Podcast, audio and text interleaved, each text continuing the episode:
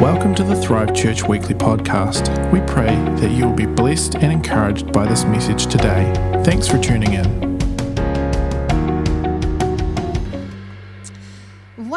Everybody.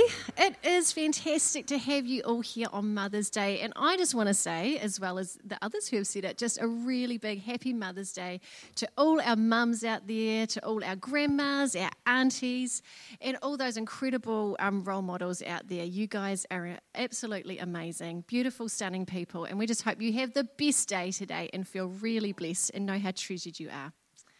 This morning we are in week two of our series Full House. And who was here for last week's message? Just put your hand up.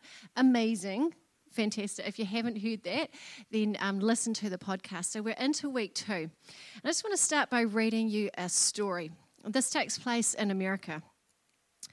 One day, this is a, um, a young guy writing this. One day when I was a freshman in high school, I saw a kid from my class was walking home from school. His name was Kyle. It looked like he was carrying all of his books, and I thought to myself, why would anyone bring home all their books on a Friday? He must really be a nerd. I'd quite a weekend planned parties, a football game with my friends, so I shrugged my shoulders and just went on.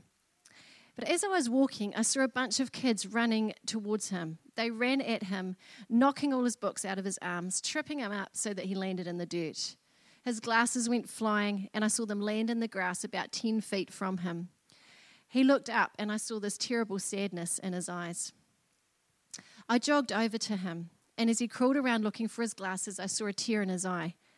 I handed him his glasses, and I said, Those guys are jerks. They really should get lives. He looked at me and said, Hey, thanks. There was a big smile on his face. It was one of those smiles that showed real gratitude. I helped him pick up his books and asked him where he lived, as it turned out he lived near me. So we talked all the way home. I carried some of his books, and he turned out to be a pretty cool kid. I asked him if he wanted to play a little football with my friends. He said yes, and we hung out all weekend. The more I got to know him, the more I liked him. Over the next four years, Kyle and I became best friends. When we were seniors, we began to think about college. We were going to different colleges, but I knew that would, that would always be friends and that the miles would never be a problem. Kyle was valedictorian of our class. He had to prepare a speech for graduation. Graduation day, I saw him. He looked great. He was one of those guys that had really found himself during high school. I could see that he was nervous about his speech, so I smacked him on the back and said, Hey, big guy, you'll be great. He looked at me with one of those looks, the really grateful one, and smiled, and thanks, he said. As he started his speech, he cleared his throat and began. Graduation is a time to thank those who helped you make it through those tough years your parents, your teachers, your siblings, maybe a coach, but mostly your friends. I'm here to tell all of you that being a friend to someone is the best gift you can give them. I'm going to tell you a story. I just looked at my friend with disbelief as he told the story of the first day we met. He'd planned to kill himself over the weekend. He talked of how he had cleaned out his locker so his mum wouldn't have to do it later and was carrying all his stuff home. He looked hard at me and gave me a little smile. Thankfully, I was saved. My friend saved me from doing the unspeakable. I heard the gasp go through the crowd as this handsome, popular boy told us all about his weakest moment I saw his mum and dad looking at me and smiling that same grateful smile. Not until that moment did I realize its depth. Never underestimate the power of your actions. With one small gesture, you can change a person's life. God puts us all in each other's lives to impact one another in some way. Look for God and others. Could probably end the message right there, couldn't we? Amazing story. Now, we have a vision for this church of seeing 10,000 people impacted by the love of Jesus. 10,000 people knowing the goodness, the bigness, the love, and the kindness of God. That is what is on our hearts.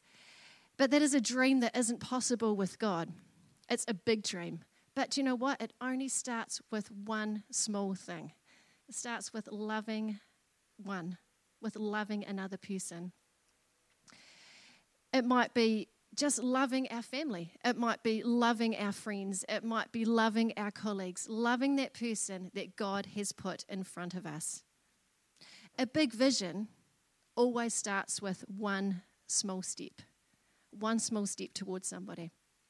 Mother Teresa um, said this The best way to promote world peace is to go home and love your family. Love our families, love our friends, love our communities. Treasure those connections, not just tolerate them, which sometimes we can kind of do in families, but treasure them. You know, we are positioned as new creations in Christ Jesus to see our families, our businesses, our communities impacted with His love, to see them transformed, to see them thriving as well. And Jesus is not calling us to just settle with okay, like this bit of connection, this amount of relationship is okay. He's calling us into abundant life and abundant connection. Jesus said um, that he came to bring life, but not just life, he came to bring abundant life. And that's where we're going. Some of you in this place today are actually rewriting your family stories.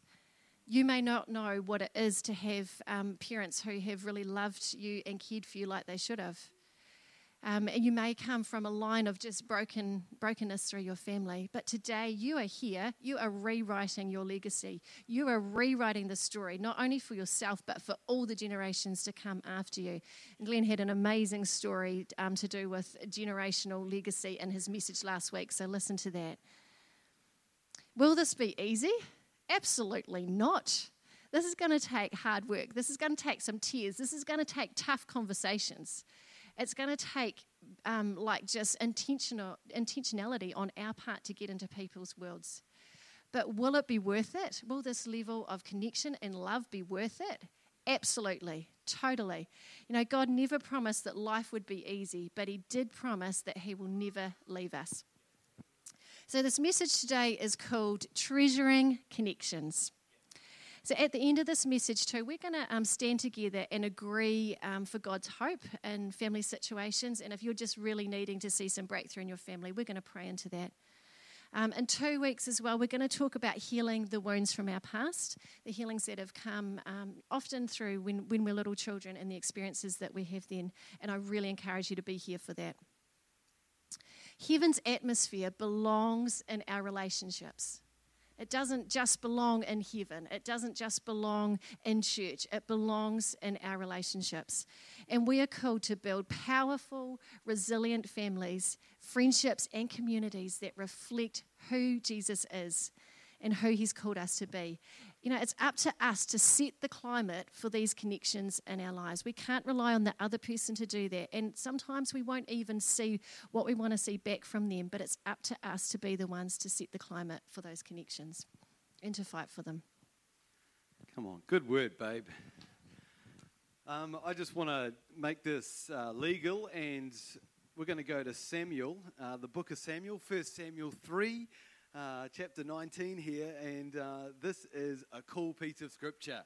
It says, The Lord was with Samuel as he grew up, and he let none of his words fall to the ground.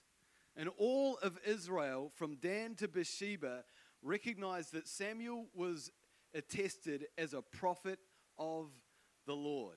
I just want to bring three nuggets out of this uh, little verse of scripture here. It says that the Lord was with him as he grew. This is, this is uh, Samuel honoring his divine connection to God. It says, none of his words fell to the ground.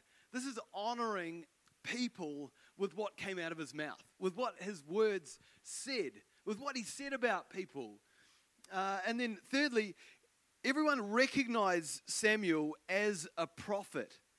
And this was interesting because Samuel here, he is honoring the divine connection that, that he had in place between heaven and earth. Samuel could take something that God was saying and then translate it and bring it into into the reality of the world. And he was recognized as a prophet. That's what a prophet does. They're seeing beyond the natural. So Samuel was doing these things. He was honoring his divine connection with God. He was honoring people with his words. And he was honoring his position to bring heaven to earth. And, and we've, got, um, we've got such powerful opportunities, I believe, as men and women of God. And these, these happen as we honor the divine connections that God has placed in the world around us. So, just want to look at Samuel um, this morning. Who was Samuel? and what were her what were his connections so samuel if you didn't know he lived about a thousand years before christ and he was the uh, only child to hannah and she was previously a barren woman and and but uh, Hannah ended up giving Samuel over to the chief priest Eli because of a vow that she had made with God that, um, that if God would give her a son or a child, that she would give him to the Lord and dedicate him at the temple. And so at this time in Israel's history, the priesthood is actually in decline. It's in a state of decline, and Eli's sons are disobeying God's words. And so God declares that he will choose like a new priest for Israel and, and outside of uh, Eli's family. And he begins delivering these divine messages to Samuel, even as a young man. And, and then Samuel goes on to become recognized as a, as a prophet. And it says in 1 Samuel 3 1 that the boy Samuel ministered before the Lord under Eli.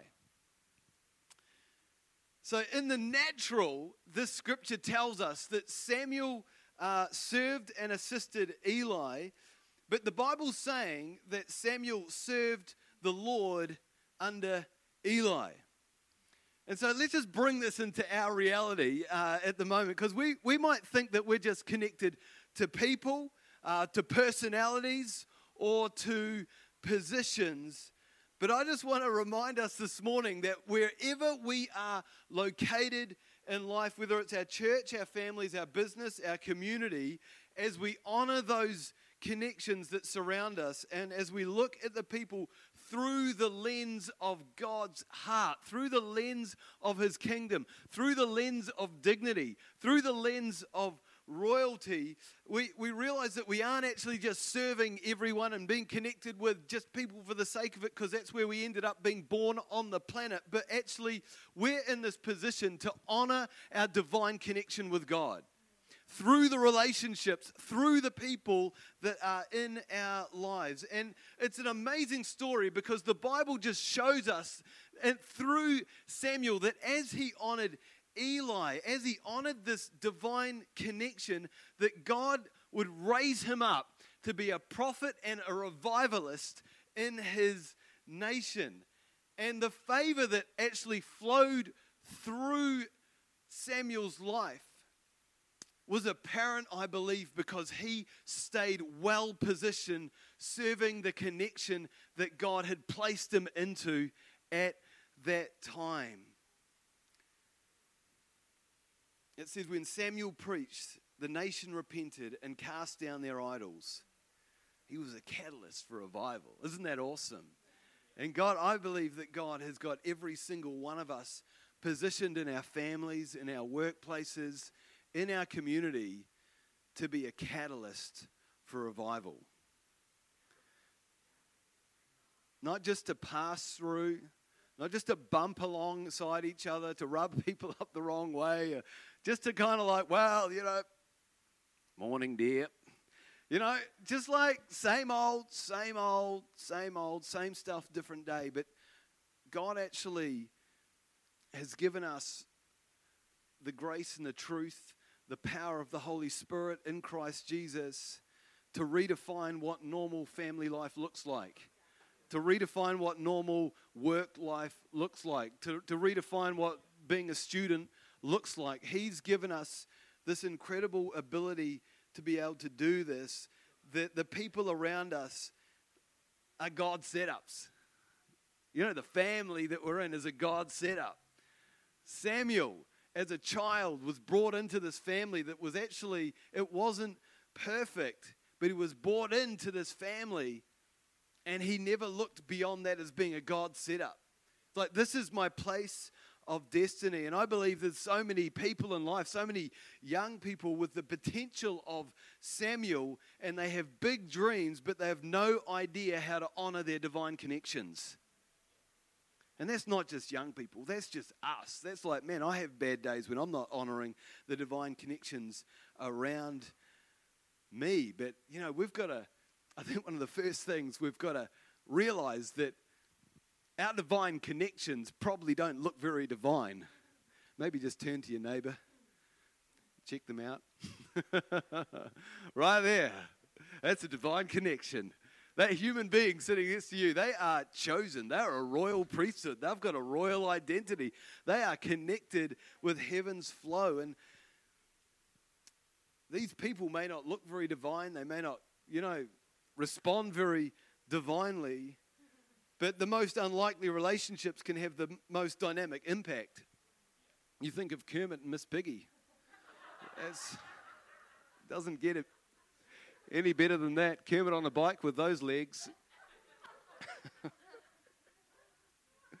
love you, Kermit. You think, though, when you look at the Bible, when you, uh, you think of the things that just, you know, they just happened. When the spies were sent into Jericho, who looked after these guys? It was a prostitute, Rahab. They saw something in her. She saw something then her whole family was saved out of this destruction. And then she becomes connected into the line of Jesus Christ. Whoa, what a turnaround! What a turnaround for, because of a divine connection. Jesus is walking with a crowd one day. He sees someone in a tree. He looks up, invites himself over to this guy's lunch, uh, to this guy's house for lunch. And this guy's named Zacchaeus, and he's, he's saved. He turns his life around, gives what he was, you know, everything he'd stolen back, and his family line was changed forever because Jesus saw an opportunity. He saw someone that didn't look very divine, but said, There's a, there's a moment there. There's a God opportunity there on your life. Samuel, he could see, I believe, all the dirt on Eli's life. He was far from a perfect father figure. The Bible says he didn't discipline himself, that he was obese, and he didn't discipline his sons, and they defiled the temple. But newsflash, you know, the people around us are not going to be perfect. They're not going to always look like the divine, sovereign, move of God that brought this child into your family or to this person into your life. And you may have, you know, as a child here, you may have parents, as Deb said, you know, that aren't following the Lord or just people that frustrate you in your own family. Maybe your children are just like, oh my gosh, how do I do this life with you? How do I, how do I stay in my lane as someone who will bring honor into your world because honor is actually a reflex of royalty. That's what is this honoring our divine connections is it's not so much about us being influenced around by the world around us, but it's actually allowing the king to, to put the fingerprint, his fingerprint of honor and royalty on our lives. Honor says, I'll treasure our connection by speaking well of you, and I'll not disclose your faults to others. I love that we saying that it says the truth that's told with bad intent is worse than all the lies that you can invent. And whether that's fully true or not, but you know, when we uncover people, like Samuel had an opportunity to just, you know, just uncover Eli and his family, but there's actually no record in the Bible of Samuel speaking badly at all about Eli's family. And I believe it's this is um, this is a it's an opportunity. People in our worlds are everyone is an opportunity to steward something well, someone well. Stewardship's a funny word in this context, but God's actually looking at our lives and going, "Can I entrust you with more?" Because of how you look after the people that you currently have in your world. And He trains us. God trains us in this place where maybe it feels like, man, just humble pie has been served to me every day. That's all I'm eating here. I'm just, I'm frustrated, and it's a, just a tough place. But I want to tell you today that that will be rewarded the way that you honor people with your life will be rewarded through the fruit that will flow through your lives. And honoring people doesn't mean that you have to agree with everything that comes out of their mouths or liking everything that they do. And it doesn't even mean to say that you have to fully trust them with your heart. But honoring, connect, honoring people says, I will, I will treat you as royalty, regardless of how you treat me. I will look to you through the eyes of Jesus. So I just want to finish up with asking you this Who are your divine connections? And how do I honor those relationships?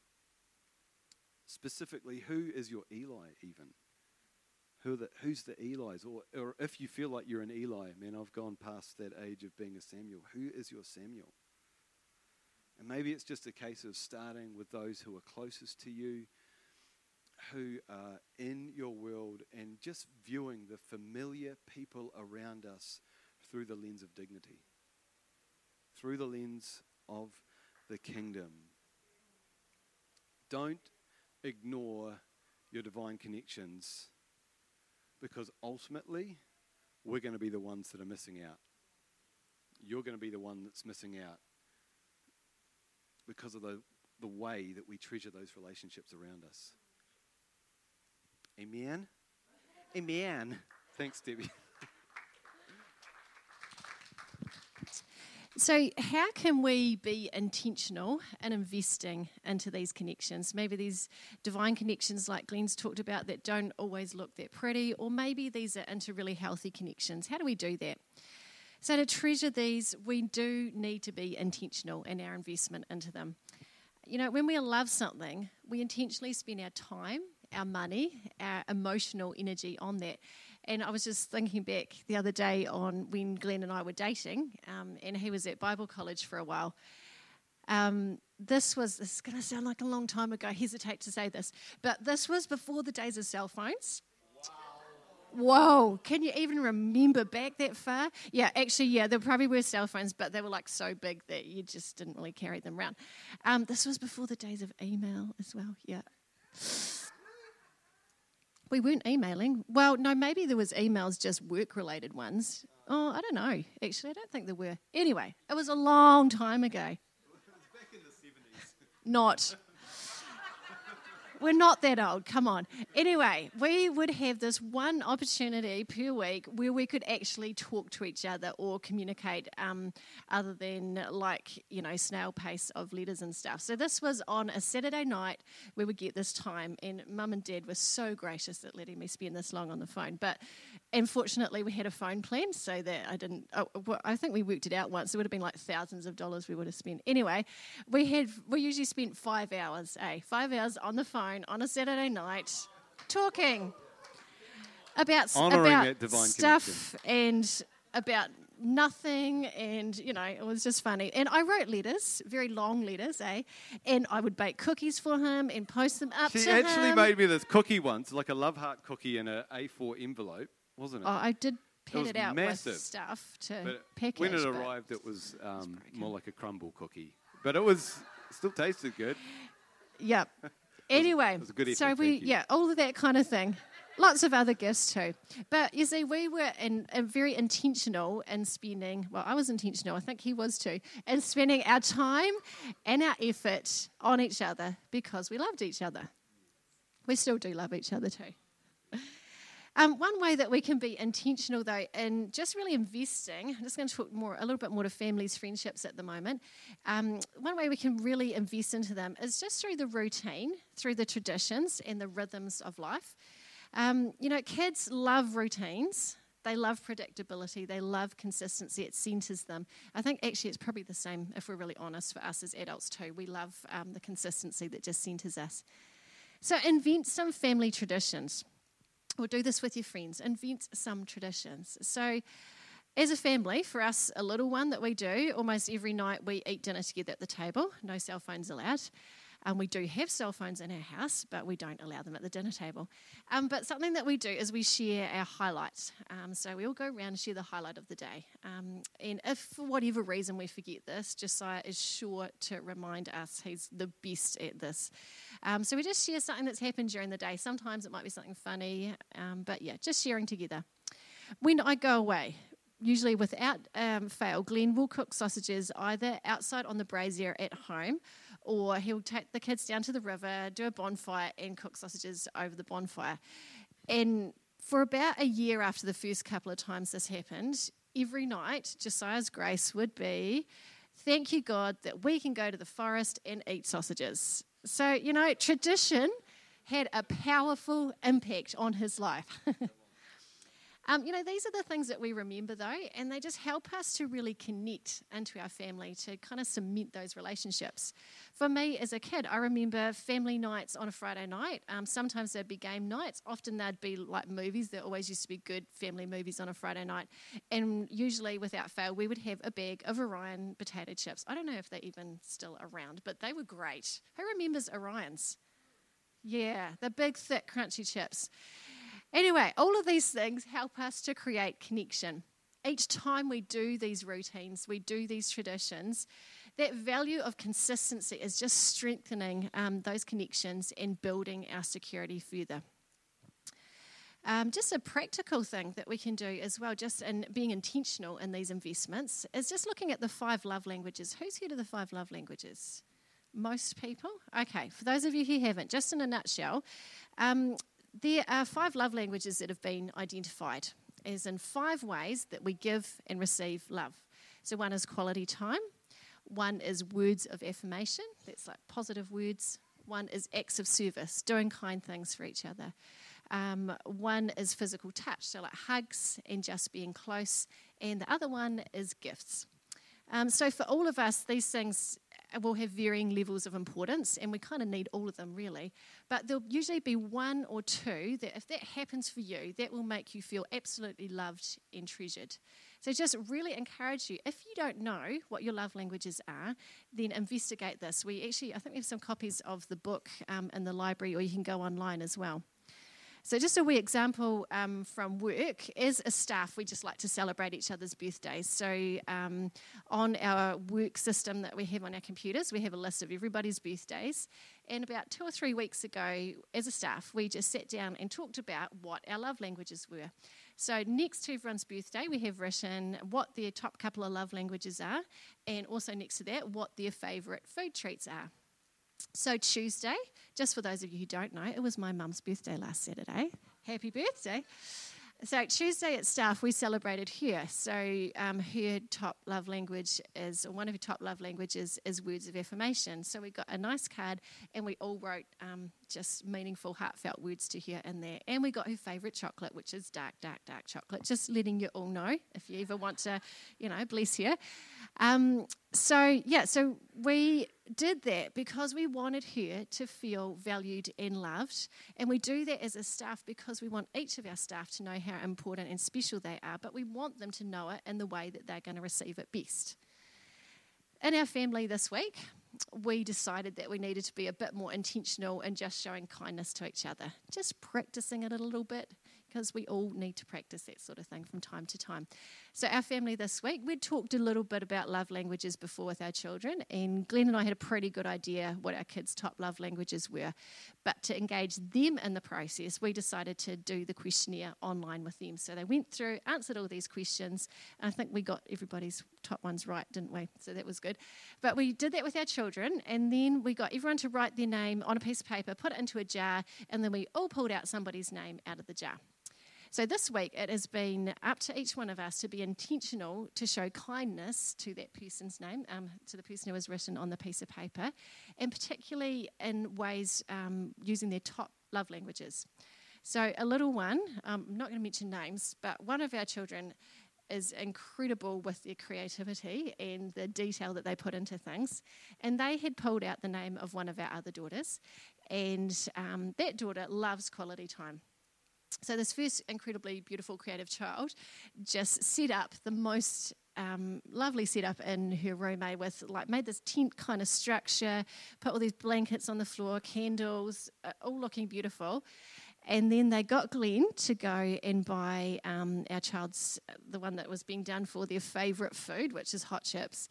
And then they watched a movie together, quality time, favourite food, beautiful setting, um, all together. So that's just one little example of how you can do that.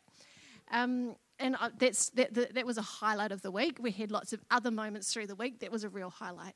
Um, so, yeah, know your love language and the love languages of those closest to you. Love them in the way that they're going to receive it best. And be intentional in the way that you are investing into those around you. That's the way that we can treasure people. One more practical point on, um, on how we can treasure our connection is by minding our language. Um, Glen just talked about it briefly before with Eli and Samuel and the way that Samuel did not uncover Eli, he guarded his words. Ephesians chapter 4, verse 29 says this Do not let any unwholesome talk come out of your mouths, but only what is helpful for building others up according to their needs, that it may benefit those who listen. Now, when we see people in the light of Christ, when we see people through His eyes, then our speech is different. We change the way that we talk about others, that we talk to them. Treasuring our connection means guarding our words. And a saying that we often use in our house is inevitably, with five children, there are many times that conflict can happen. So the saying goes Is it necessary? Is it true? And is it kind? So when somebody might want to come and report on somebody else, we will often say, Is it necessary? Do you need to tell us that? Is it true? And is that actually a kind thing to say? So just really guarding the way we talk about each other. Isn't it incredible, though, how easily, and just show of hands here, who, rem, who tends to remember the negative things that are said to you more than the positive? Just put up your hand if that's, if that's you. For those of you who can remember the positive more than the negative, that is amazing. Because um, it's actually psychological and physiological reasons why we tend to remember the negative more than the positive. Research has also shown, this was new for me this week to learn this, that in the way that the brain processes criticism, that we remember much more after we've heard a disapproving remark than before. So, you know, you might have heard the sandwich technique before like as in do a positive, then bring a correction, then more positive. Scrap that. You're way better to bring correction um, and then go in with a whole load of all the positive things you want to say to that person because they're also going to remember those positive things better. So, a convo from this week with one of our children. They'd hurt a sibling and just been pretty hurtful with their words. It went something like this First of all, we talked about what had happened and why their behaviour wasn't acceptable and maybe what they could do next time. And then I said to this person, You are so much better than this. You are kind, you are generous, you are amazing. I love you. So, something like that. So, when we bring correction, we say the correction and then bring the positives in. So, minding our language, treasuring our connection, it doesn't look like avoidance. It may require some vulnerability and it does require going in there and having these conversations, but it will always honour the other person, it will always call them up. When I was baptised at about 12 years old, um, I received a couple of prophetic words at that time. And Mum was amazing in writing that all out for me so that I had it on paper. And I would take those words, especially when stuff was a little bit hard over the next few years, and I would just read them over myself because those words were full of life. They were full of destiny and hope for my future. And that just meant so much to me over those next few years. So, those words that are spoken over our lives that are, um, that are full of life are powerful and they can bring change around us. Our words do have the power to create. The Bible says that the um, power of life and death is in the tongue. So let's be people. Let's be parents. Let's be siblings. Let's be teachers and students and employers and employees who mind our language with other people, who use our words to declare promise out, to declare identity, to declare life, to declare hope into the people around us. And there's this really cool um, prayer um, from David in Psalm 141 that I think we just need to really get hold of and to pray over ourselves, probably most days, which is just God, set a guard over my mouth, keep watch over the door of my lips.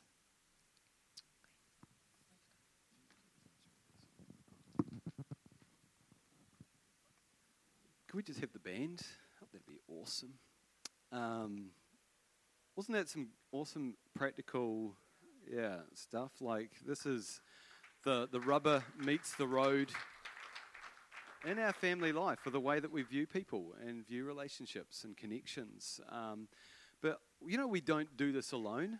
we do this by the great of, grace of God with the Holy Spirit. We're just going to pray over that through um, through a scripture for you because God is fighting with you to bring healing, and at the same time, the devil doesn't want you to connect. He fears the connection that you have with God. He fears the connection that you will have with other people, and his it's his ultimate aim to cut us off from God, to bring disconnection.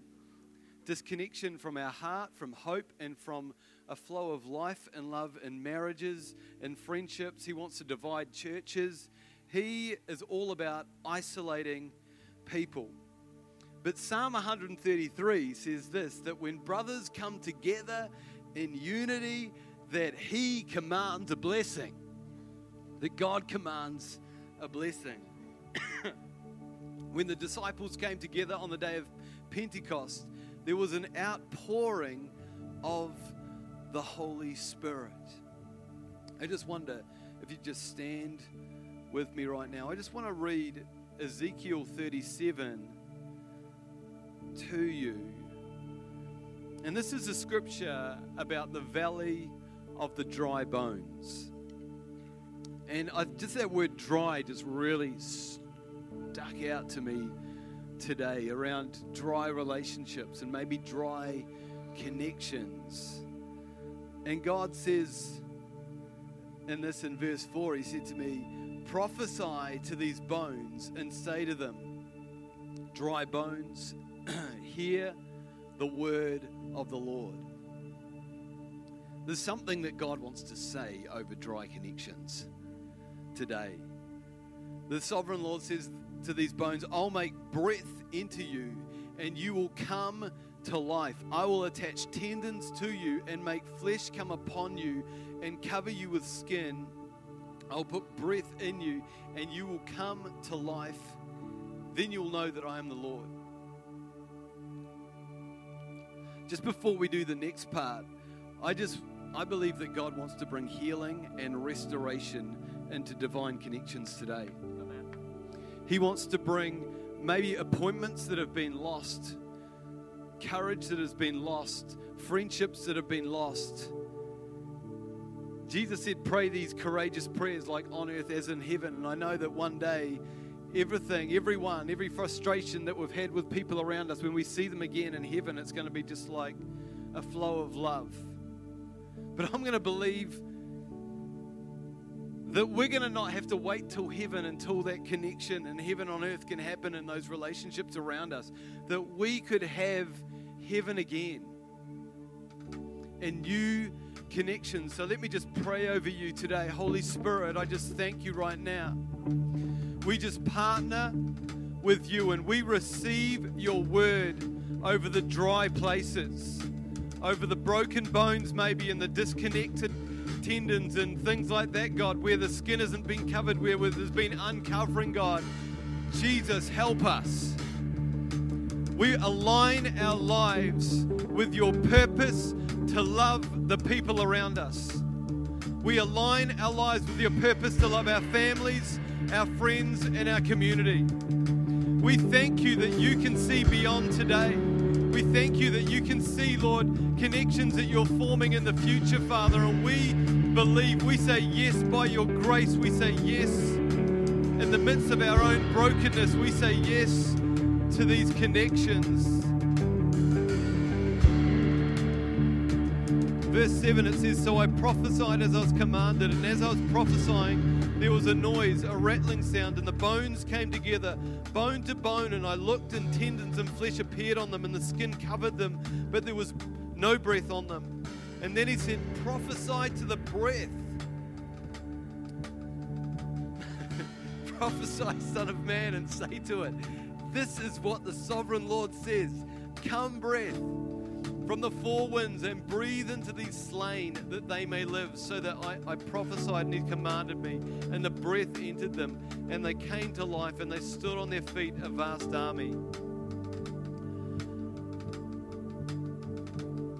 Jesus, we thank you for the breath of life.